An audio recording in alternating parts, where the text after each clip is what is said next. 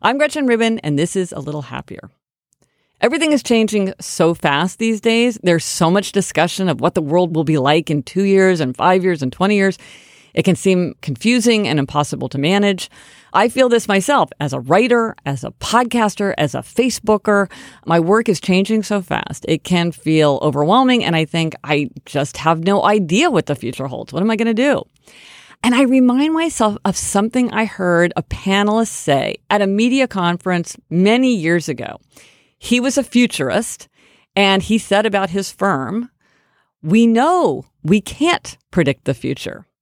So we try to understand what's happening now, which is surprisingly hard. But it turns out that if you really understand now, you learn a lot about the future. And that struck me as very true. And I try to think about that as I'm trying to understand what's happening in my own life.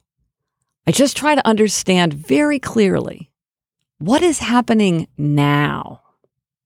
I'm Gretchen Rubin, and I hope this makes your week a little happier.